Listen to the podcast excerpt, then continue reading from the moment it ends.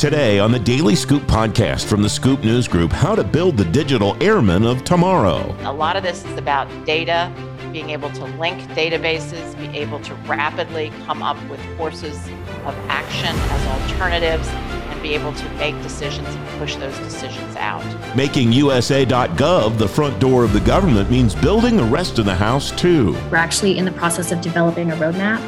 We're working closely with our agency partners, and we're looking at use cases across government. And everybody at the table to solve the customer experience challenge. Ultimately, it's really important for the business and IT and kind of all segments of an organization, government organization, to really understand how we want our customers to experience doing business with us. It's Tuesday, March 1st, 2022, day two of IT Mod Week. Welcome to the Daily Scoop Podcast, sponsored by Salesforce. Every afternoon, you'll learn what's going on today in government. I'm the host of the Daily Scoop Podcast, Francis Rose. Here's what's happening now. Federal employees in the Washington, D.C. area won't have to mask up in the office starting today. A memo from the Safer Federal Workforce Task Force says in jurisdictions like D.C. where the COVID level's low, the government won't require masks regardless of vaccination status. The district's mask mandate ends today, too. 25 new technology innovation fellows will work in 14 agencies across government this year. The Centers for Disease Control and Prevention will get 4 of the fellows. CDC's one of 2 new agencies in the PIF program, along with the Federal Emergency Management Agency. You can read more on these stories and lots of other news at fedscoop.com. Today's Daily Scoop Podcast is presented by Salesforce, the number one CRM, bringing the public sector and customers together in the digital age. The Salesforce Customer 360 for public sector is an integrated platform for public services. You can learn more at salesforce.com/government. The Air Force will reassign all of its multi-domain warfare officers. It created the career field in 2018. Deborah Lee James is the chair of the Defense Business Board. She's the 23rd Secretary of the Air Force, and she's author of Aim High, Chart Your Course, and Find Success. Debbie, welcome. It's great to see you again. The Chief of Staff of the Air Force, General Brown, says the knowledge multi-domain warfare officers bring to the fight's too critical to confine to a single career field. What does this say about where the Air Force is going and what it wants its airmen to be able to do? Welcome, Debbie. Thank you. Great to be with you always, Francis. So as you point out, this career field, the multi-domain career field, is a rather young career field. It was only created back in 2018. So if you think back what was going on in 2018, General Goldfein, the then Chief of Staff of the Air Force, was truly an evangelist for this idea of we need to have joint all-domain command and control, which is this idea of being able to utilize data, be able to understand it, communicate it, link it up with sensors, and the ability to put effects on targets. That's the idea of it. So I think as part of that thrust, he was trying to make a statement by creating a career field. However, as this concept has caught on, and particularly since the career field has only got about 135 airmen who have joined it since 2018, I think the now Chief of Staff views it as something that this has to be, everybody has to have this digital savvy across our Air Force. It shouldn't just be confined. We need to now blend it into the schoolhouse training for all career fields. So I think that is the reason for phasing out this career field, and the airmen who have joined it will be reassigned into other career fields where they will have very good opportunities as well. What should airmen be learning all across the force that was concentrated in this specialty before?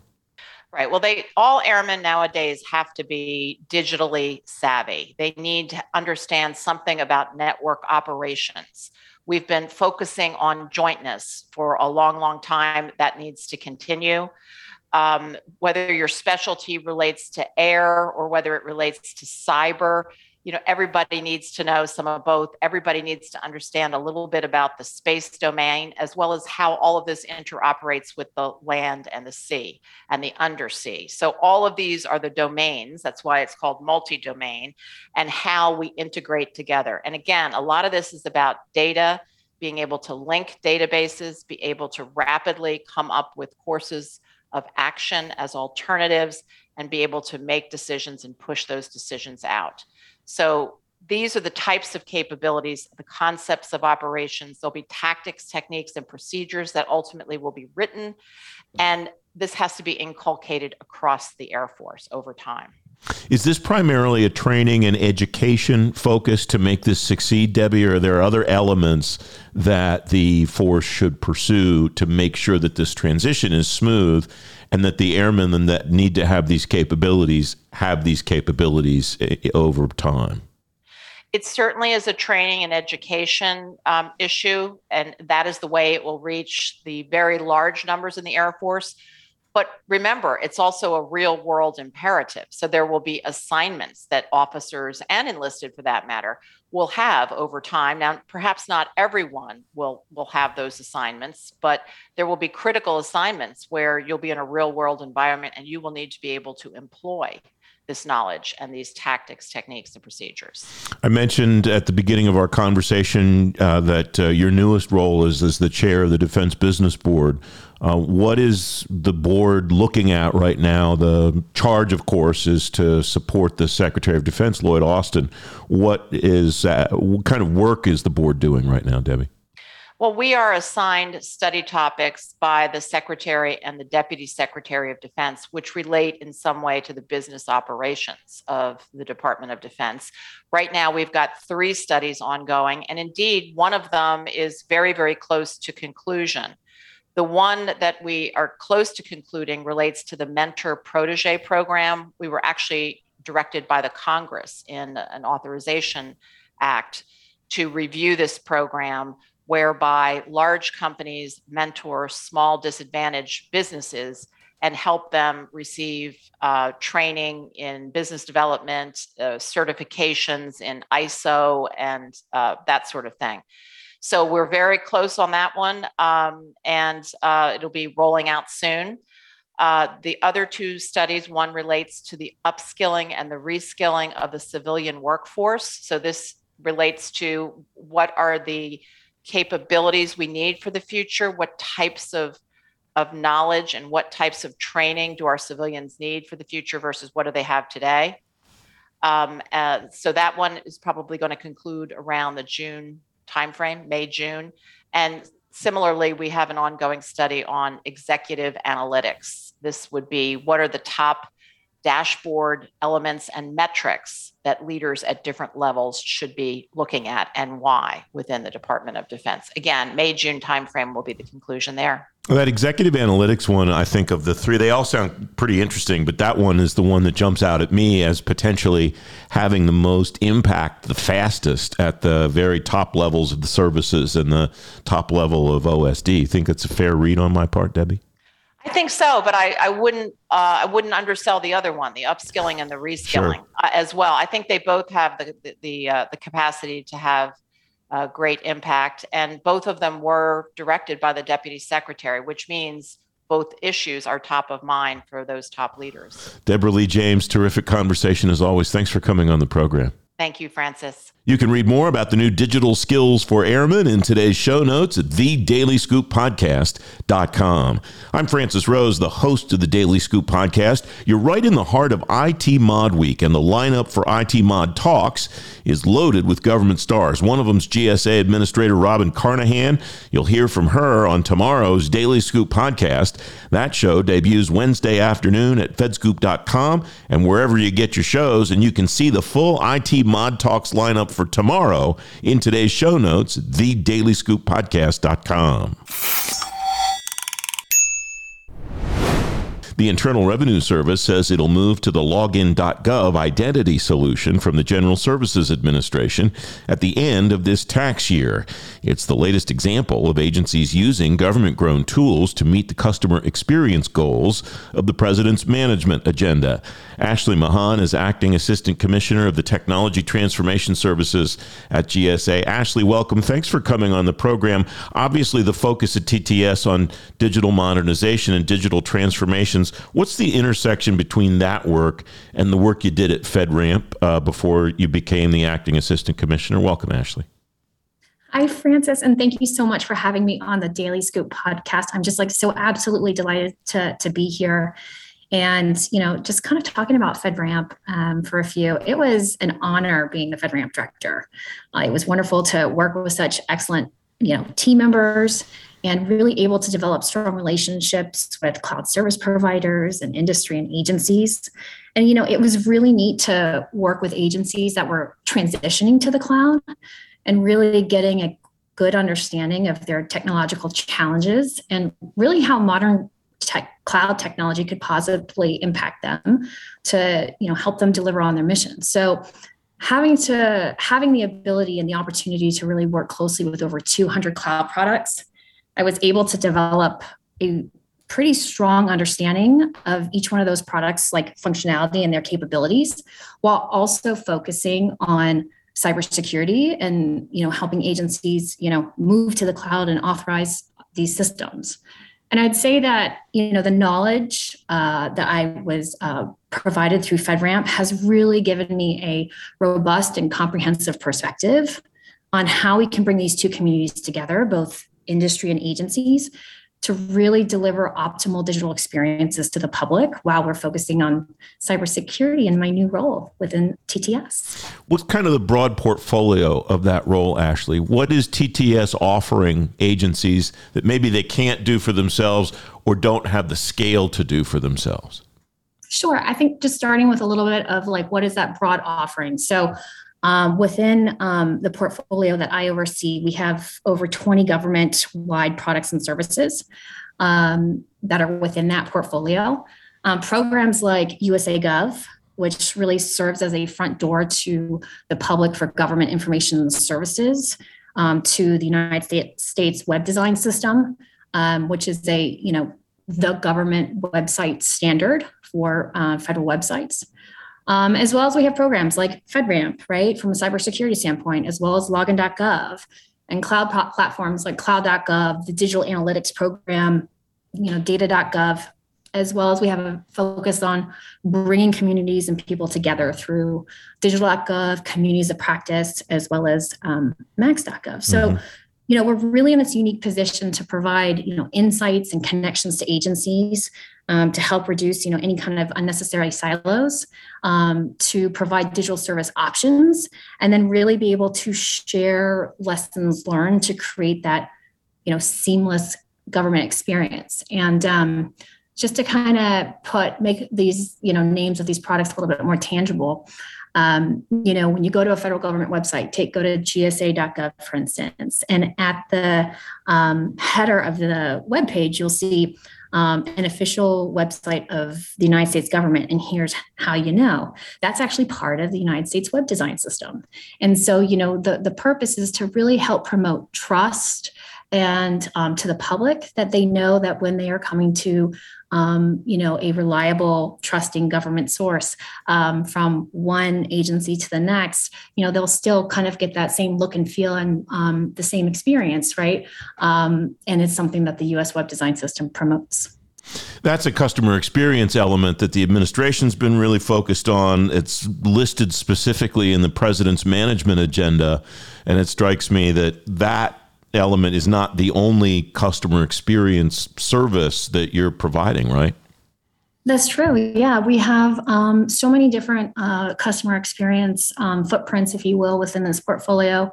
Another one to mention is, you know, USA.gov, as I mentioned earlier, really serving as that, you know, front door to government informations and services. And really in that, actually the CXEO mentions USA.gov by name, where we're actually working to develop a roadmap for a redesigned USA.gov that aims to really serve as that like centralized digital federal front door for which the public can navigate government benefits and services and programs and features really in a more streamlined way, as well as incorporating a lot of human-centered design principles that, you know, that we would use as kind of design principles going into, you know, the build and the reimagining of this website. The other thing that USA.gov does is also we have USA.gov in English as well as Espanol. And so we're also continuing to look at other languages that we can publish content in, as well as we have call center technology. So, you know, there's a lot of members of the public that may not have access to the internet or to online services. And so we have call center technology that the public can call USA.gov to find information as well. What does the strategy look like, or do we know yet what the strategy looks like to connect all the agencies that need to be connected to that portal to get that way? Because if that's going to kind of be the front door for a citizen to come through to deal with the federal government, it strikes me that they'll need to be able to then walk down the hallway and go into the doors of these other agencies, if we want to keep using that analogy.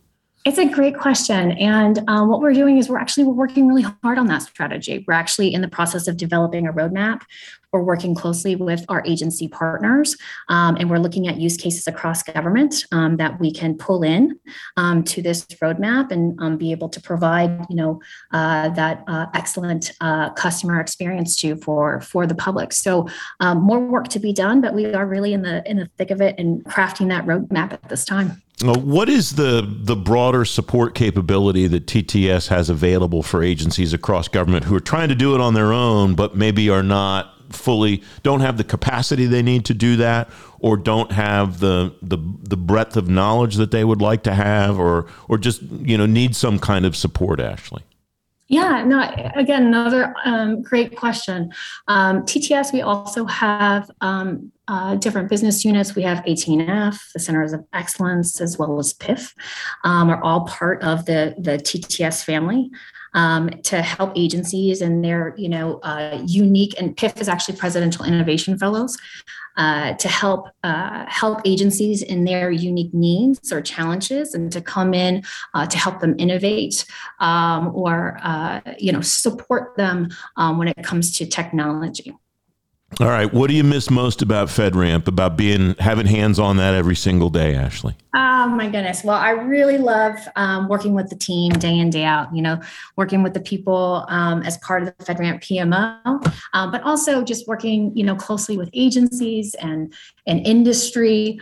But I'll tell you, in my new role, I still hold them very close, and I pull them in as I'm, working with agencies or in, reimagining some of the products that we offer within the solutions or within TTS. It's, they're only a phone call away. So I definitely keep them close, with me in my new role. It's great to talk to you, my friend. Thanks for coming on the program. I appreciate it. Thank you. You can read more about the Technology Transformation Services in today's show notes, thedailyscooppodcast.com. That Login.gov solution Ashley Mahan talked about isn't limited to the federal government.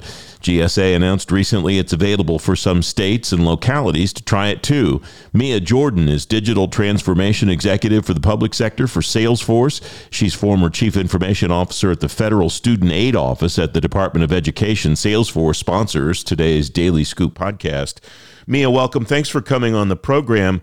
The IT modernization journey that agencies are on intersects, doesn't it, with the digital transformation journey that agencies are on. The Login.gov example is one. What are some of the things that you're seeing across government as agencies are making these transformations? Welcome. Thank you so much for having me, Francis. I am excited about the fact that these two important initiatives are intersecting. I mean, the reality is that, digital transformation, while many people think it's very IT focused, it's really very business focused, if anything, right? Enabled by IT. And the federal government, I think, is really poised to try to make it the experience with doing business with the federal government very much like what people expect now with any other business that they conduct. And so digital transformation and IT modernization go hand in hand. Ultimately, it's really taking a deep look at how do we do business? How do we provide services to citizens? And essentially using modern tools to make those experiences better and to ultimately allow government agencies to track, manage, and monitor how taxpayer dollars are spent. Where are you seeing the biggest progress in IT modernization, Mia? Either the field or the business practice or whatever, where are agencies making gains in your view? I think huge gains are being made, certainly in the mission, right? In terms of citizen-facing tools to allow citizens to interact with the government more efficiently. And certainly the pandemic, propelled us forward probably light years, where if there hadn't been kind of that push to do business online and virtually, it probably would have taken us another, couple of years to get to where we are now. I think, though, the expectation has been set, the groundwork has been laid, and you're starting to see agencies pick up the playbooks of other organizations attempting to do and simulate the same kinds of experiences. I mean, one of the common ones is, just around inputting applications for the government. That kind of capability is now being replicated over and over and over again to allow citizens to access either grants, like with PPP, or other for disasters as well. So I think huge strides are being made there. That was one of the goals that you talked to me about when you're still at USDA, about how you and your colleagues across USDA were trying to make it so that somebody could apply for something once and then use that information all across the department, wherever else in the department they were, instead of having to start from scratch and do that all over again. That really is the core, I think, of that intersection between IT modernization, because you all were focused on that back end, and the yes. mission delivery on the front end and what the customer wants, because they don't want to fill something out seven times. Exactly. I mean, that's the whole impetus behind CRM, which is once I know you're a customer, the different products and needs that you have across my organization. It's just a matter of that customer profile following you anywhere. And Salesforce has proven that it does that very successfully. And it's something that I think agencies honestly should keep in their toolboxes because it's quite frustrating, right? To go to, say, USDA to fill out a home loan. But then also I end up needing say SNAP assistance, right? I want to be able to have that my profile follow me wherever I go. What's the strategy for starting that concept? A lot of agencies, Presence Management Agenda comes out, talks about customer experience. A lot of agencies that are already making progress, but in some cases it's ad hoc progress and they've been trying things here and there. Yeah. How does one formulate a strategy to tie all the pieces together once one knows what pieces they already have? Yeah, well, this is customer experience, although this executive order has come out, in the prior administration, CX was a priority as well. I mean, USDA, just to kind of point back to the Centers of Excellence, actually stood up a CX, kind of center of practice in that organization. But it's really important, I think, for organizations to understand that customer experience is not the same thing as customer service. I see a lot of agencies kind of putting out surveys. And I think while there's goodness there, ultimately, it's really important for the business and IT and kind of all segments of an organization, government organization, to really understand how do we want our customers to experience doing business with us, either from a website all the way to coming in the front door. Like, what does that look like? What does that feel like? Because that is the essence of customer experience. And so while I think there has been some goodness with chief customer experience officers being nominated, and there definitely being some momentum behind them, there is a tight relationship with the CIO, right? There's a tight relationship with the COO around, like, how do we really create an experience that sets us apart and allows our citizens to feel like they want to engage with us. Strikes me there's also an important relationship there with the CFO to understand how you're going to pay for it all, right? Oh, no doubt. Absolutely. What do you see on the landscape right now as having the biggest potential for modernization moving forward, or where is the biggest... I think we've gotten the low-hanging fruit at this point. Sure. And I wonder where the greatest need or the greatest potential is in your view right now, Mia. Well, as a CIO, and even now in my role at Salesforce, I kind of think about how we engage across three pillars. There's the citizen pillar, there is the employee pillar, and then there's the partner pillar. And across those, you're going to see things such as like thinking citizen self-service, community outreach, a single agency front door, applicant portals, employee portals, tools to enable agency collaboration, but also external collaboration with partners. And so that's really where I think agencies really should be poised to figure out how to use low-code solutions to turn those capabilities on very quickly, because quite frankly, they can. These are agile-based solutions. While they are not necessarily turnkey, but they're definitely things that can be used as quick wins. I want to go back to something that you said earlier, Mia. You talked about the demand from the citizen to have the same experience with the government that they have with a private sector organization. In e-commerce, for years and years, we've been talking about comparing the e-commerce experience to the government experience digitally. Is that still a valid comparison, do you think, in 2022? Is that the goal that government should aspire to, or should government think differently about that interaction with the citizen and what that citizen's expectations are to get out of that experience? I think the expectation has been set, quite frankly, with the e-commerce example. No matter the sector now, that the experience is very similar in terms of I can walk in and do business with you, or I can do business with you using my mobile device. I don't think government should be any different, and I don't think that. I think that the government would have a very difficult time trying to set a lesser expectation, right? I think it's easier to exceed expectations than to not meet expectations and think that you're going to get good feedback. Well, and if there's anything that we've learned technologically over the last, especially 5 years or so, it's that not only should citizens expect as much from government as they do from the private sector, they have every reason to, because the solutions are available now to government organizations to be able to implement them fairly easily, right?